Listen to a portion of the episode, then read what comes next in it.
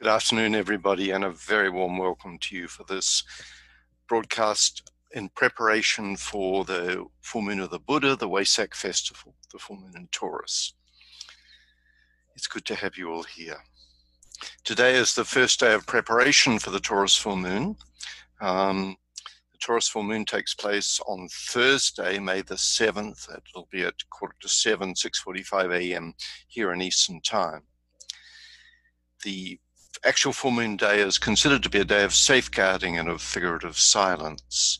In the esoteric tradition, drawing on the Alice Bailey teachings, the full moon is observed over five days as a five day rhythm. There are two days of preparation, a day of safeguarding, and two days of distribution, the radiation of the energies.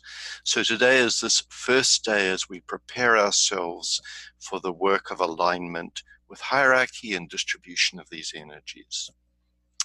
And for the broadcast today, Kathy Newburn is going to begin with a short visualization and mantram, which will be followed by a talk drawing on stories from the life of the Buddha. And we'll then see the uh, Wesak Festival film, and that film will take around 14 minutes.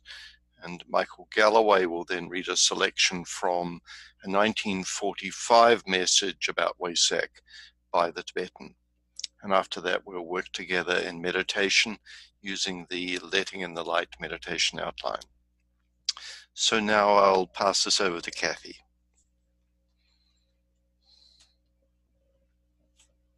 Thank you, Steve, and welcome again to everyone. And so we're going to begin, as Steve said, with a brief visualization. So let's just link together as a group, our, dedicating ourselves to the service of humanity.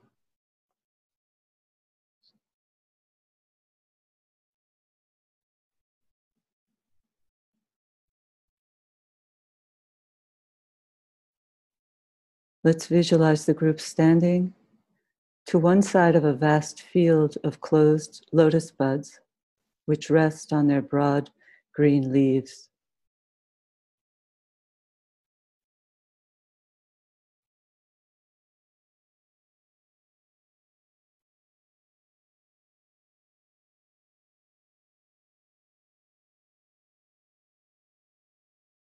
Above the group is the blue of heaven. And stretching out ahead across the field of buds and leaves, and on the far horizon is a golden gate with the two halves of its door closed.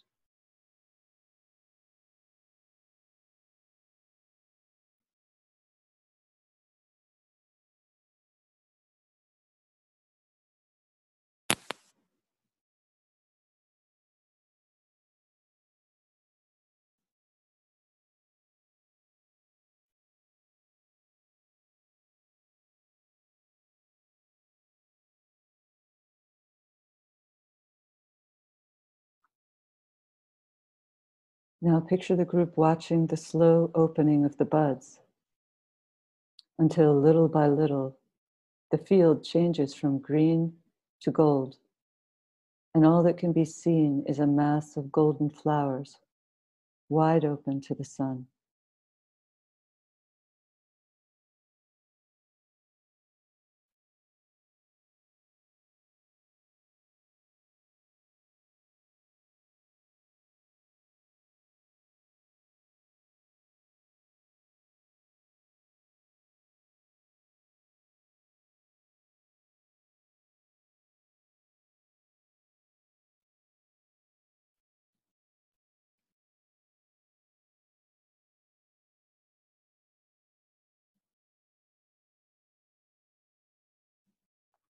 Now imagine the group putting its feet upon the field and finding, instead of the mud and water which had been anticipated, a firm path which appears before us, dividing the field into two halves and leading straight to the Golden Gates.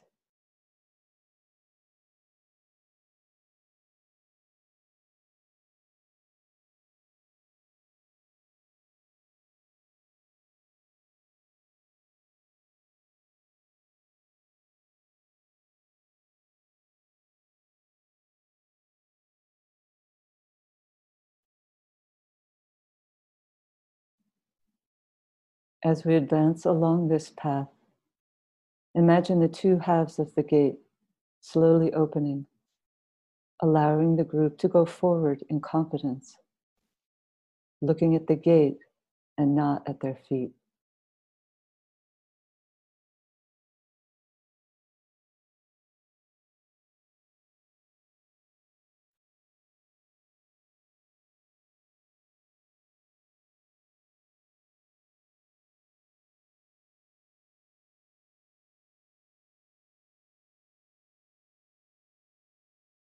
O thou who givest sustenance to the universe, from whom all things proceed, to whom all things return, unveil to us the face of the true spiritual sun, hidden by a disk of golden light, that we may know the truth and do our whole duty as we journey to thy sacred feet.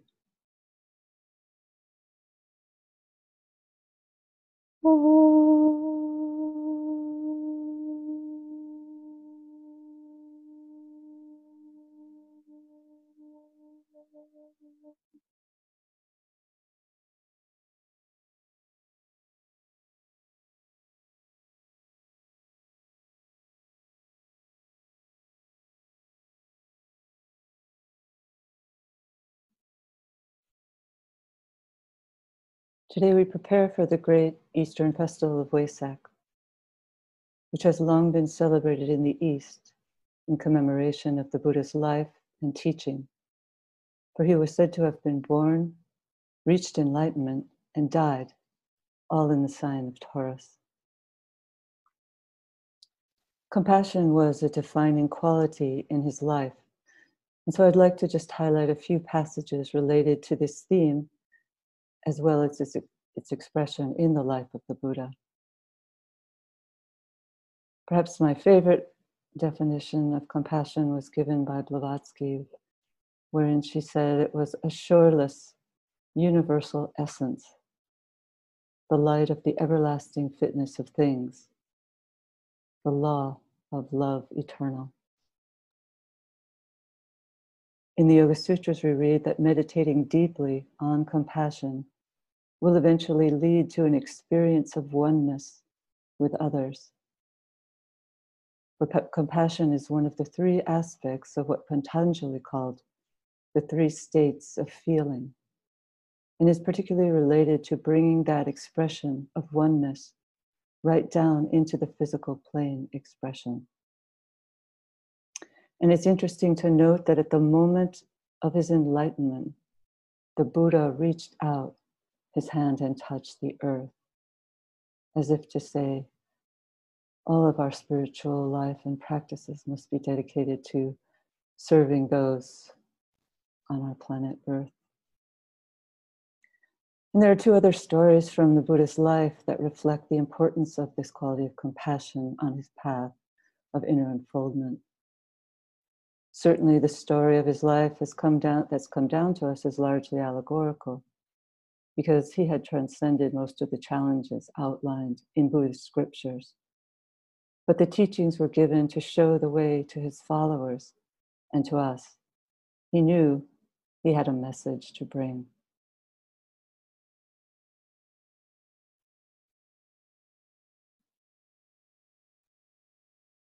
As a group, therefore, we can learn much from the life and teachings of the Buddha.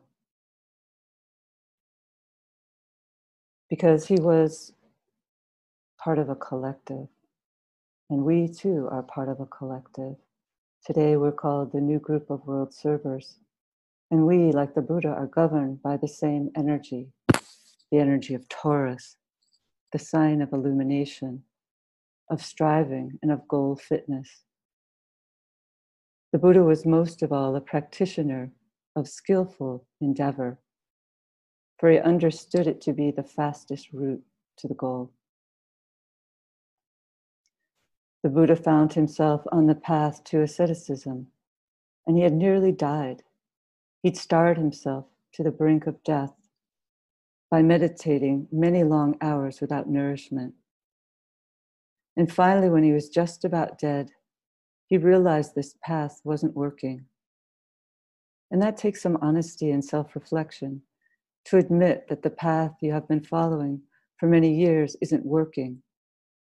But when he did come to that realization, when he took time for reflection, he remembered a childhood experience. And this has always been the part of his life that I found most interesting. He remembered a time when he was very, very young, and he'd accompanied his father to a day celebration that was made. And he was left by his nursemaids under a flowering rose apple tree while the festivities were going on nearby. When he was by himself, he looked at the fields and the digging up of the soil that was occurring, and he saw the death it was causing to the worms and the insects and the plants and flowers in the fields. He suddenly felt such a welling up of compassion within himself for this loss of life that he couldn't stand it. He said he felt like his family members were being killed. He felt so much compassion for the insects and plants. And it was this feeling of compassion that led him into a spontaneous pre enlightenment type of experience. He instinctively rose into the asana position and felt within himself a great sense of inner peace, a joy, and liberation. And then at this later turn of the spiral of his life, when he was practically dead from fasting and knew that he had to seek another way, the Buddha recalled that spontaneous enlightenment experience he had achieved effortlessly as a young boy. He wondered what this experience had to tell him about the limitations of the path he was following, a joyless path of extremism. He determined then and there to cultivate compassion as a central quality of his path. He realized he had turned too much towards a path of negation of all the joys and beauties of life. And so from that moment on, he cultivated what he called a skillful mindset, a mindset of compassion, kindness, and harmlessness. He placed his focus on that. It wasn't enough to just meditate and deprive himself. He needed to practice this loving kindness and that became the central core of his message. This change in his practice led him to enlightenment, we're told. In the Buddhist teachings, it states that it was a rapid attainment within a matter of days. But again, this is surely because the Buddha had attained a high level of spiritual development in previous lives. This story, however, points to the impetus that the practice of compassion can give. Soon after his enlightenment, the Buddha had another lesson that led to an even fuller outpouring of compassion. After sitting under the Bodhi tree and attaining enlightenment, he thought he could spend the rest of his days in contemplation. That was his wish, at least. For he said the path was too difficult and people were not ready for it. And so he didn't think that there was any need for him to share what he had learned with others. But then they're told, we're told there was a type of intervention by the great Lord Brahma, who came down from heaven to speak with the Buddha. Brahma asked, Please teach the Dhamma, teach the truth, the teaching. For there are people with only a little desire left within them who are pining for lack of this method.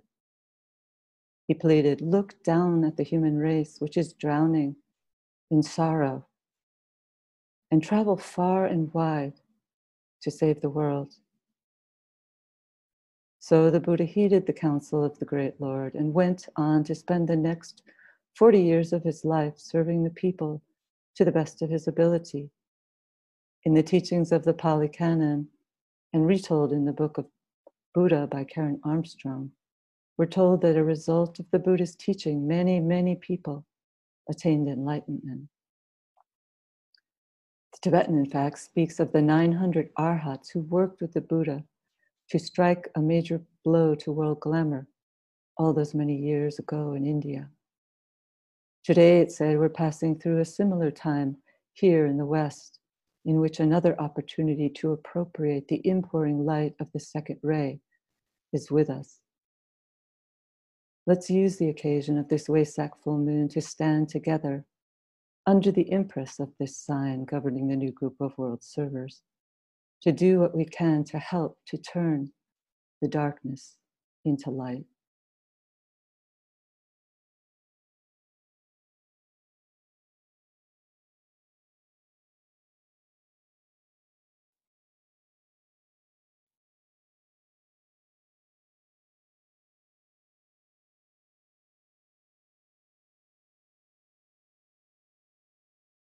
Daniel, would you be able to put on the video now?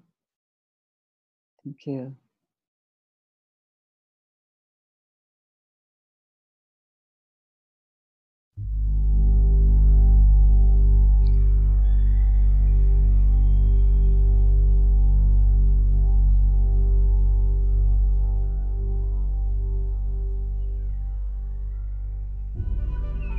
We live in a time when great spiritual forces are powerfully available to us. People of goodwill everywhere are responding, organizing, and mobilizing in groups and movements large and small to improve conditions and build right and just relationships.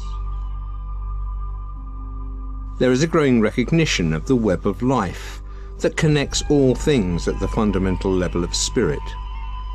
We are all one, and the divisions which previously separated us along the lines of sex, class, religion, and culture are breaking down under the impress of the inpouring energies. Humanity is the connecting link, receptive to that which lies above, sometimes known as the kingdom of God, and the distributor of that energy to the lower kingdoms of the animals, plants, and mineral worlds. At no other time of the year is humanity's role in this linking, distributing capacity more important than at the full moon of May, known as Wesak. Wesak is an annual day of meditation and prayer, a time for spiritual people of all faiths and traditions to link together in mind and heart, and through the imagination to participate in an event of supreme spiritual contact. Wesak takes place when the sun is in the sign of Taurus, the sign of illumination and vision, a sign closely connected with the Buddha. Every year down the ages, Buddhists have celebrated Wesak during the May full moon.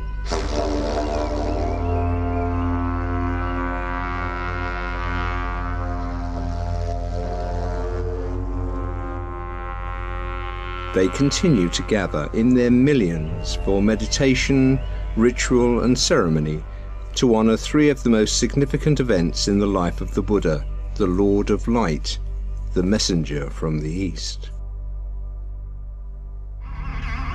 Siddhartha Gautama, the future Buddha, was born during the May full moon, over 500 years before the birth of Christ.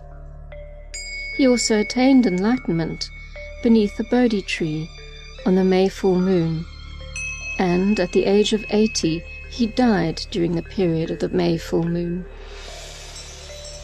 It is these events that are honored by the Buddhist community. But Wesak is also increasingly coming to be known as the festival of the living Buddha, who returns each year to humanity at great sacrifice, bringing a blessing and radiating energies of enlightenment. Joining with the Christ and the saints of all traditions, the Buddha makes a great approach to humanity. Through prayer and meditation, people of goodwill can use the power of the creative imagination to take part in this event and to aid in the distribution of the Buddha's blessing.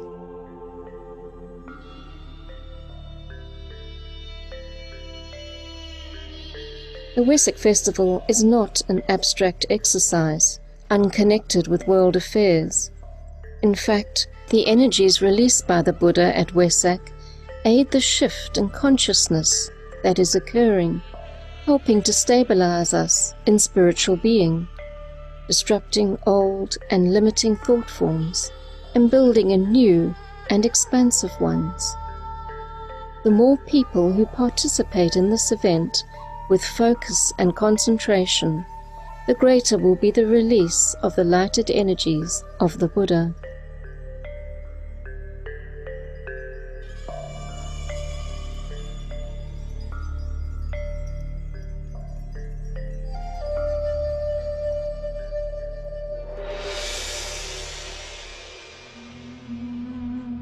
There is an ancient legend which states that at the time leading up to the Wesak full moon, people from surrounding regions make their way to a little valley in Tibet on the further side of the Himalayas.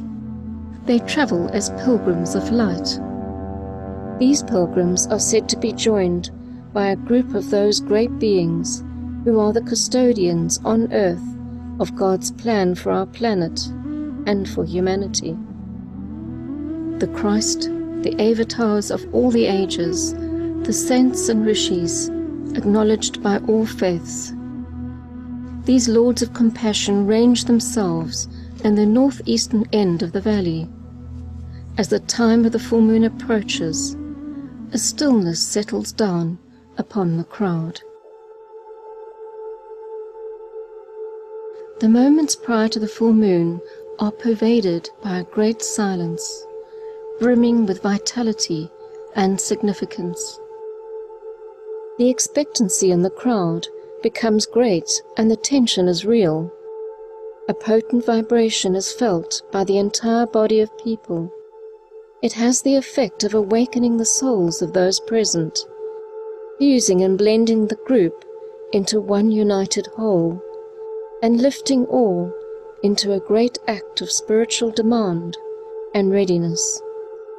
The world's aspiration for light is focused in this group of people gathered in the valley in Tibet. The Buddha and the world teacher, the Christ, come together as the closest of brothers to release the blessing into the world. The world teacher turns to face all present as he intones a great invocative mantra used only once a year. This invocation sets up a vibration of such potency that it reaches up from the group to God Himself. It marks the supreme moment of spiritual effort throughout the entire year, and the spiritual vitalization of humanity lasts throughout the succeeding months.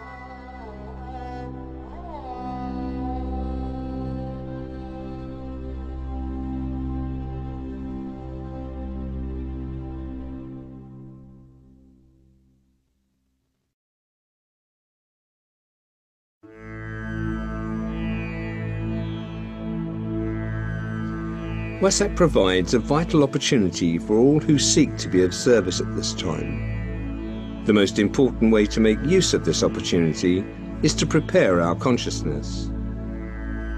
Following whatever practices that are central to our spiritual life, we can make a special effort at this time to be clear in our thinking and sensitive to the higher possibilities for humanity.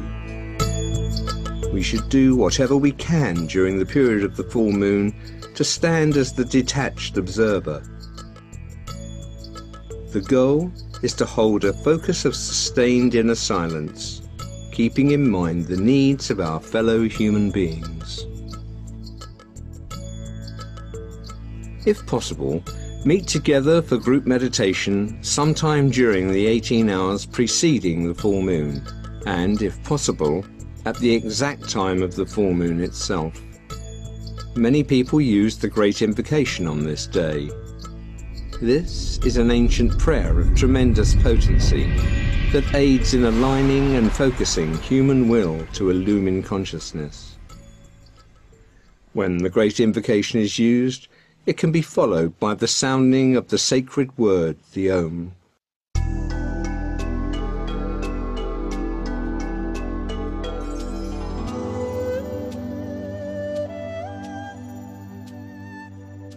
During the two days prior to the full moon, on the day of the full moon itself, and on the two succeeding days at sunrise, 12 noon, 5 pm, at sunset, as well as at the exact time of the full moon. When the invocation is used simultaneously by hundreds of thousands of people throughout the world, saying the words aloud when possible, a volume and quality of sound of real potency is created. The opportunity before us now is to channel the powerful forces available at this time in the service of the whole.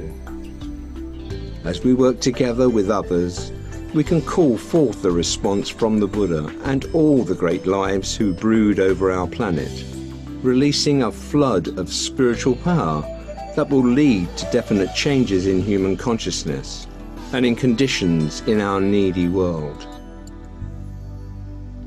The Tibetan, whose teachings are available in books by Alice Bailey, has said that no cost is too great to receive the spiritual enlightenment that is possible at the time of Wesak. Through our participation, we can help shift the balance of forces in our planet towards the light please join with other like-minded people around the world in this planetary service.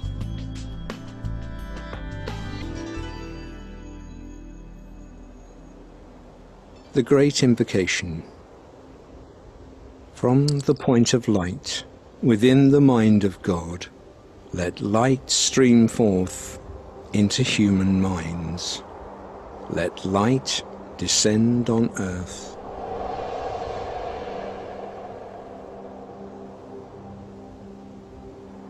From the point of love within the heart of God.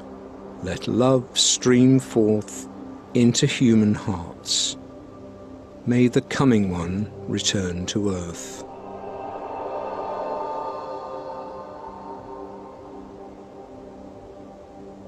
From the centre, where the will of God is known, let purpose guide all little human wills.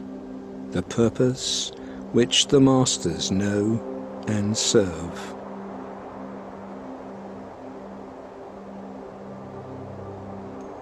From the centre, which we call the human race, let the plan of love and light work out, and may it seal the door where evil dwells.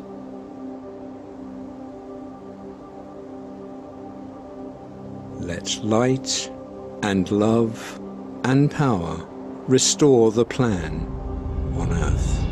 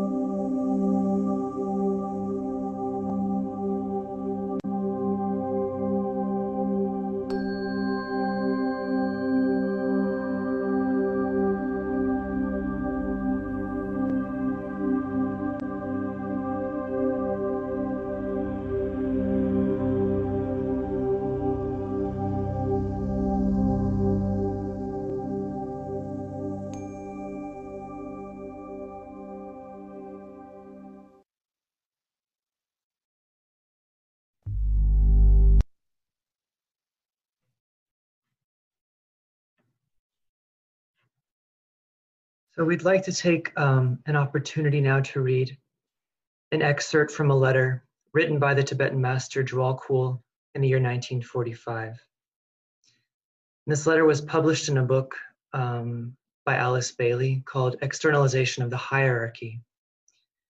And the letter highlights the spiritual opportunity that's available to humanity at the time of the Wesak full moon, and also the real service that can be rendered by all of those thinking men and women who stand, as, who stand upon the side of the forces of enlightenment and against the forces of selfishness.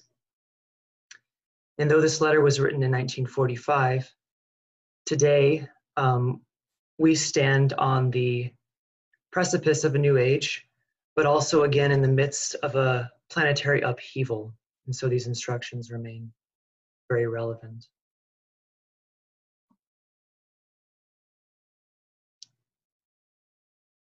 These forces of enlightenment are always present on Earth on a small scale, influencing the minds of the new group of world servers, the selfless workers for humanity, and the thinkers in every school of thought, working in every field of human betterment.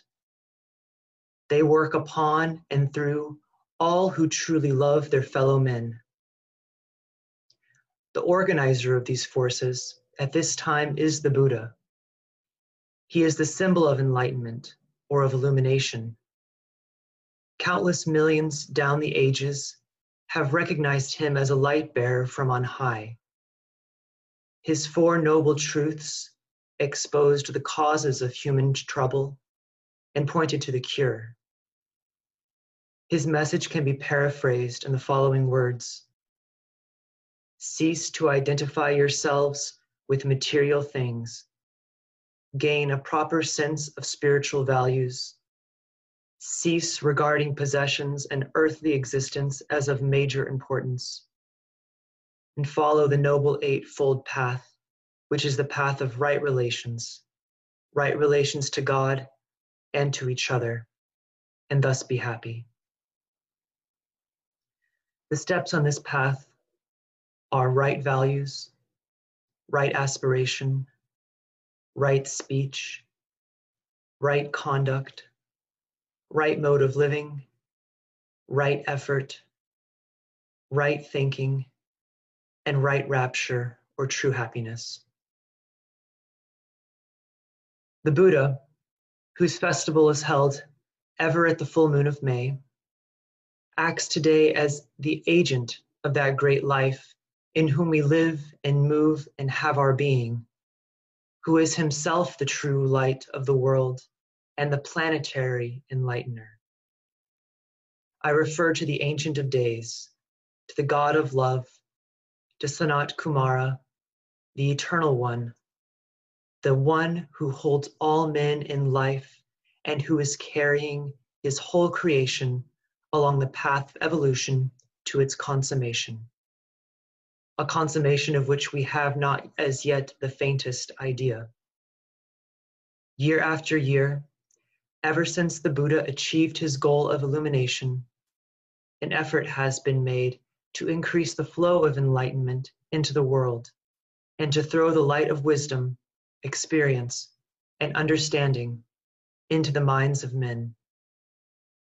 At each full moon of May, this has been the effort of the spiritual forces which are working out the will of God. The forces of light upon the physical plane have driven the forces of evil and of darkness backwards and are bringing the war to an end through the defeat of the Axis nations. Remember, this is written in 1945. He continues, but another great division of these forces is being mobilized and can be brought into active service at the full moon of May. If the demand is strong enough, is mentally powerful and adequately focused. These, fo- these forces work entirely upon the level of the mind and with the minds of men. It is their task to bring the battle between the forces of light and the forces of darkness to an end, not only physically, but through the inauguration of an era of right thinking. This will end the present cycle of emotional distress, of agony, of glamour and illusion, and of materialistic desires which today form the pattern of men's lives. This has to be done by means of the spiritual will, working as enlightenment upon the mental plane, and demonstrating as wisdom and a skill in action, motivated by loving understanding. These three aspects of light, that is mental enlightenment, the illumination which wisdom confers, and loving understanding. These three aspects of light all find their perfect expression in the, in the Lord of the world, that whom the Orthodox call God, and in his reflections, the Buddha and the Christ, the one who brought illumination to the world, and the other who demonstrated the actuality of the love of God. These three great expressions of divinity one so divine that we only know him through his representatives, can be called into a new and most potent activity through right invocation at the time of the full moon of May. Those who can carry out this great act of invocation are the spiritually minded people everywhere, the enlightened statesmen, the religious leaders, and the men and women of goodwill, if they can stand with massed intent Their assistance can also be invoked by the desire by the dire need of men, women, and children everywhere who can voice no cry, for they know not where to turn, but whose appeal is heard and noted. This year, 1945, will mark a climaxing effort in the long relation of the Buddha to humanity.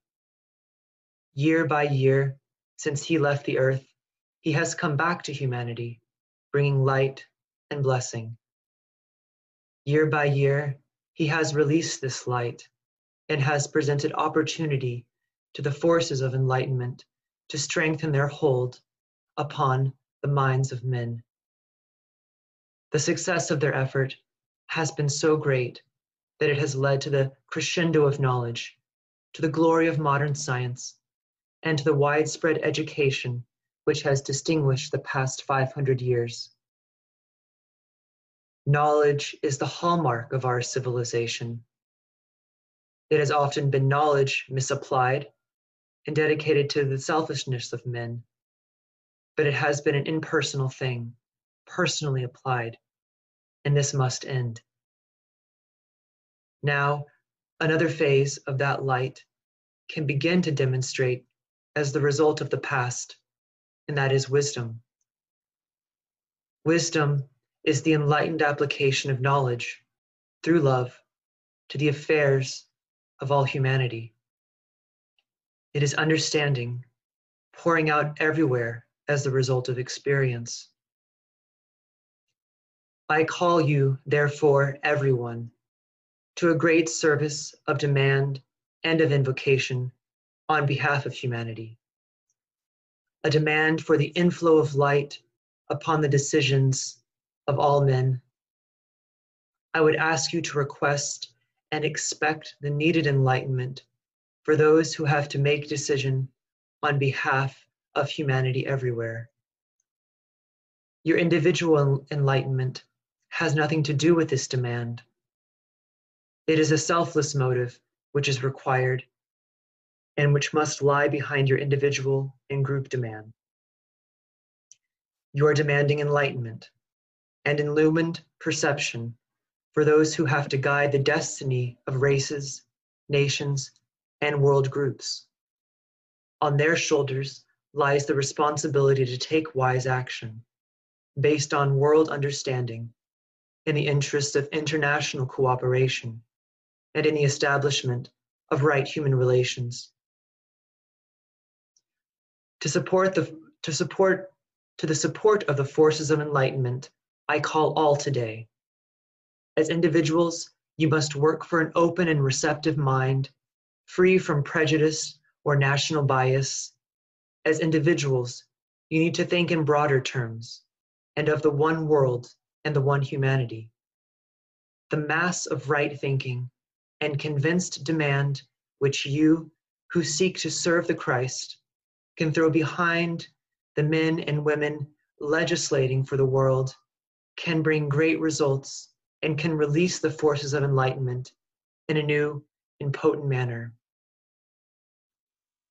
The Tibetan concludes the letter. He says, I ask you to drop your antagonisms and your antipathies, your hatreds and your racial differences, and attempt to think in terms of the one family, the one life, and the one humanity.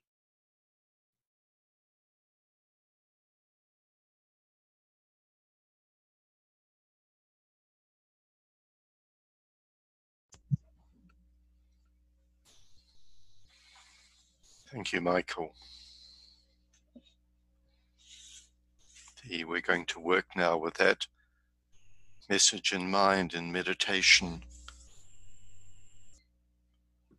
Working with the idea that there are 200 and 240 of us together on this call, but there are also throughout this five day period of the full moon, there are countless numbers of people from all different traditions, working with full heartedness to call on forces of light to pour into humanity, to touch the heart and the mind of human beings, so that a spirit of skillful use of creative mind will be electrified in the human being and the human community. So let's work together with the visualization, the, the um, full moon meditation outline, letting in the light.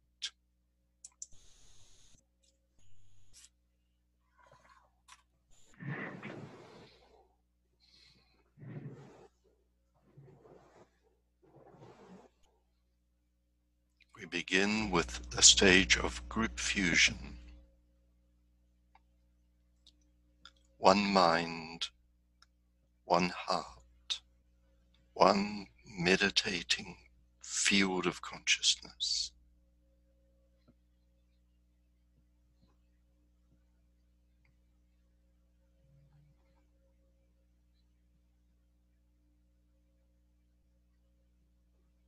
And we say together, I am one with my group brothers, and all that I have is theirs. May the love which is in my soul pour forth to them. May the strength which is in me lift and aid them. May the thoughts which my soul creates reach and encourage them.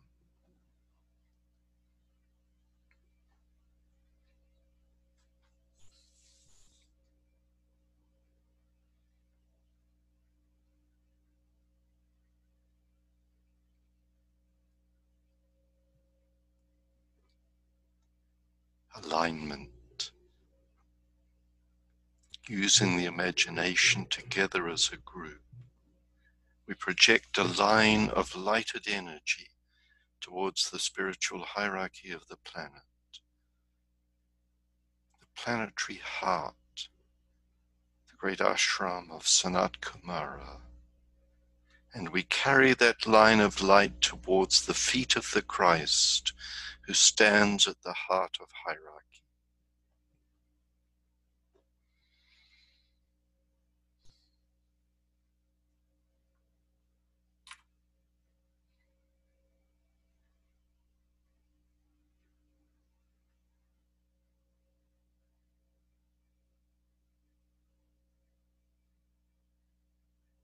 And passing through the Christ, we extend that line of light toward Shambhala, the center where the will of God is known.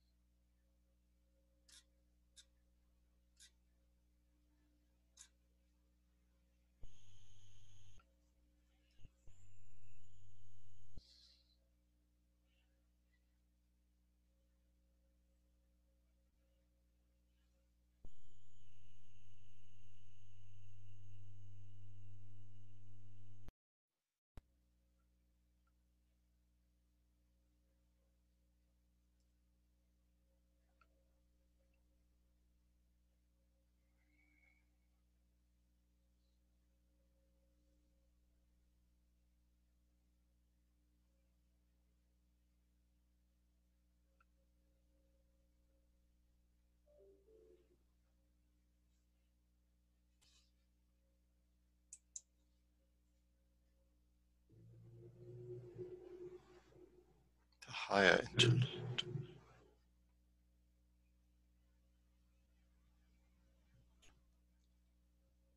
Hold the contemplative mind open to the extraplanetary energies streaming into Shambhala and radiated through hierarchy.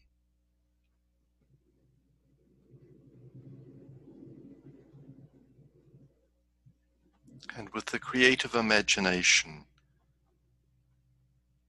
make an effort to see the three planetary centers Shambhala, hierarchy, humanity. These three great centers in the planet gradually coming into alignment and interplay. Shambhala, hierarchy, humanity in right relationship.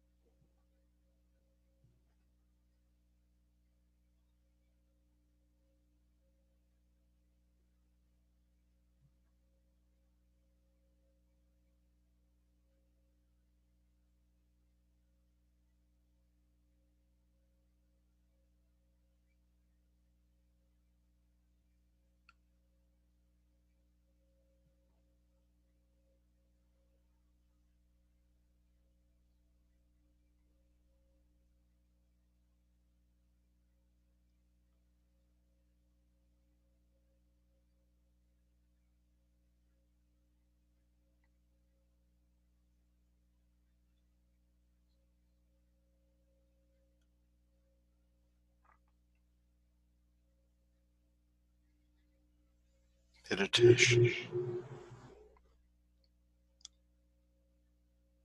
Reflect on the seed thought for Taurus. I see, and when the eye is opened, all is light. I see, and when the eye is opened, all is light.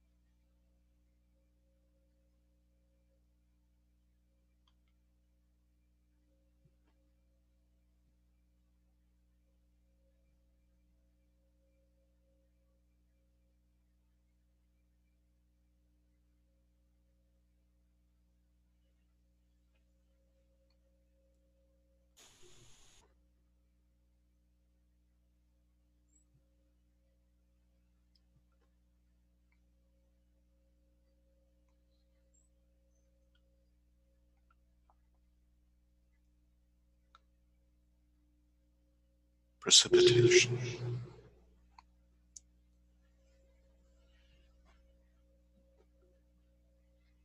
Using the creative imagination, visualize energies of light, love, and the will to good pouring throughout the planet becoming anchored on earth in prepared physical plane centers through which the plan is manifesting.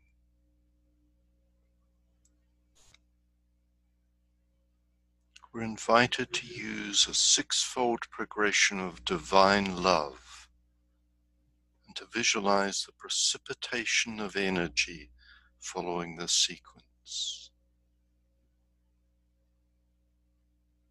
Shambhala,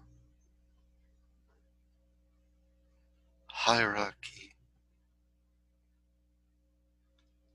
the Christ, the new group of world servants, men and women of goodwill everywhere in the world.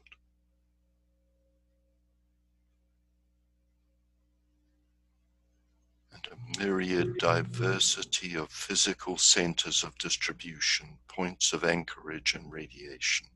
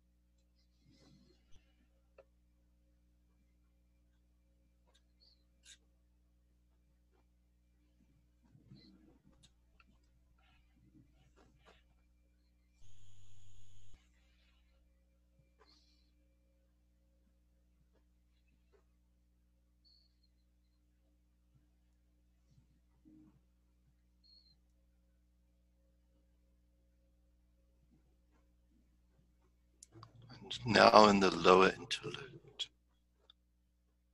together as a group, refocus the consciousness within the periphery of the great ashram,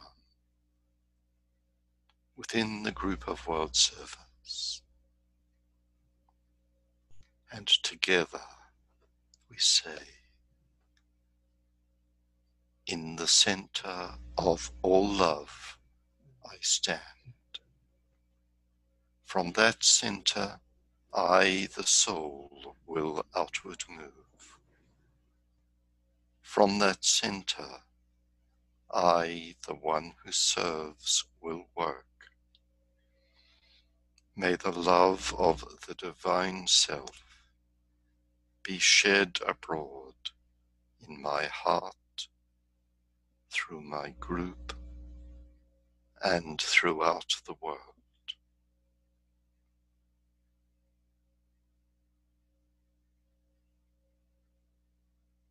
And imagine this downpouring spiritual inflow released from Shambhala through hierarchy, streaming into humanity through the prepared channel. And consider how these inpouring energies are establishing a pathway of light for the coming world teacher, the Christ.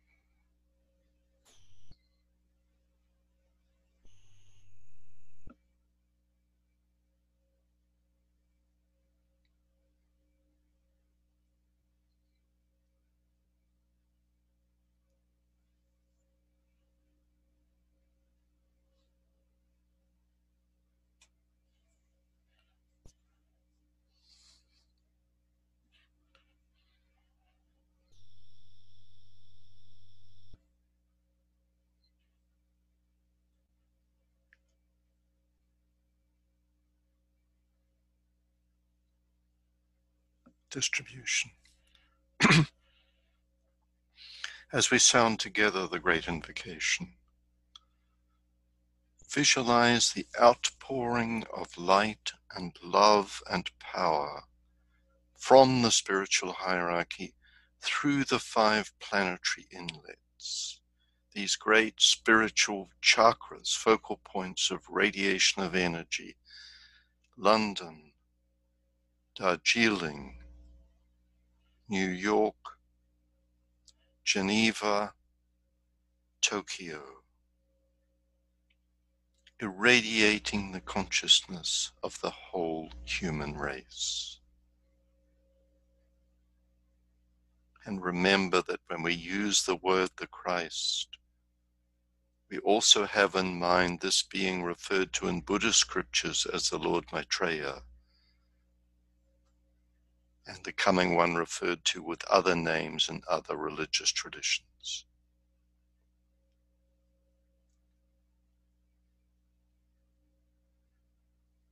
From the point of light within the mind of God, let light stream forth into the minds of men. Let light descend on earth.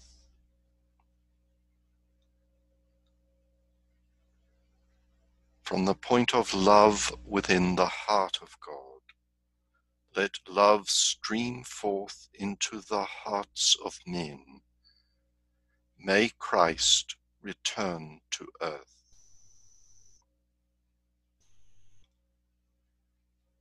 from the center where the will of God is known. Let purpose guide the little wills of men, the purpose which the masters know and serve.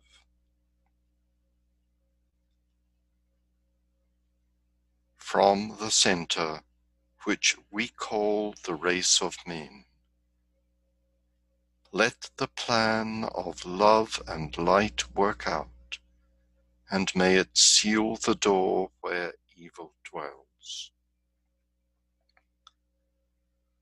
Let light and love and power restore the plan on earth.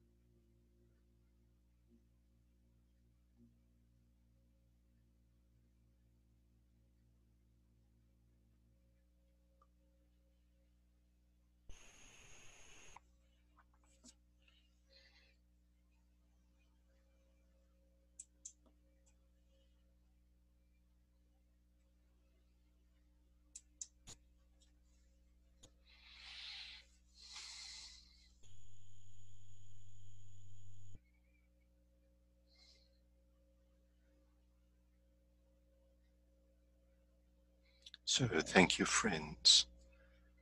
Thank you for that piece of work. The first day in five days of work we will be doing within this alignment with the Wesak full moon. A reminder that the actual moment of the full moon is on Thursday at 6:45 a.m. Eastern Standard Time, Eastern Daylight Time that tomorrow at 1.30 p.m., we look forward, 1.30 p.m. in Eastern Time, we look forward to as many of you joining us as possible on a shared Lucis Trust broadcast for the Wesak Full Moon meeting that will come from the UK. Um, and you can there's a link there on the screen you can also find the link if you go to lucistrust.org slash broadcast and then on Friday for Arcane School students, there's a session of the Arcane School Conference, and on Saturday and Sunday, May the 9th and 10th, there's, there are public sessions for the Arcane School Conference in New York, which will all be broadcast as Zoom events. And there's a reference there where you can find details if you want to join those broadcasts. That's lucistrust.org slash conference under uh, I see what's displayed there misses the .org, so it should be www.lucistrust.org slash conference. So, friends, thank you very much. Thank you, Daniel, for fixing that. Goodbye.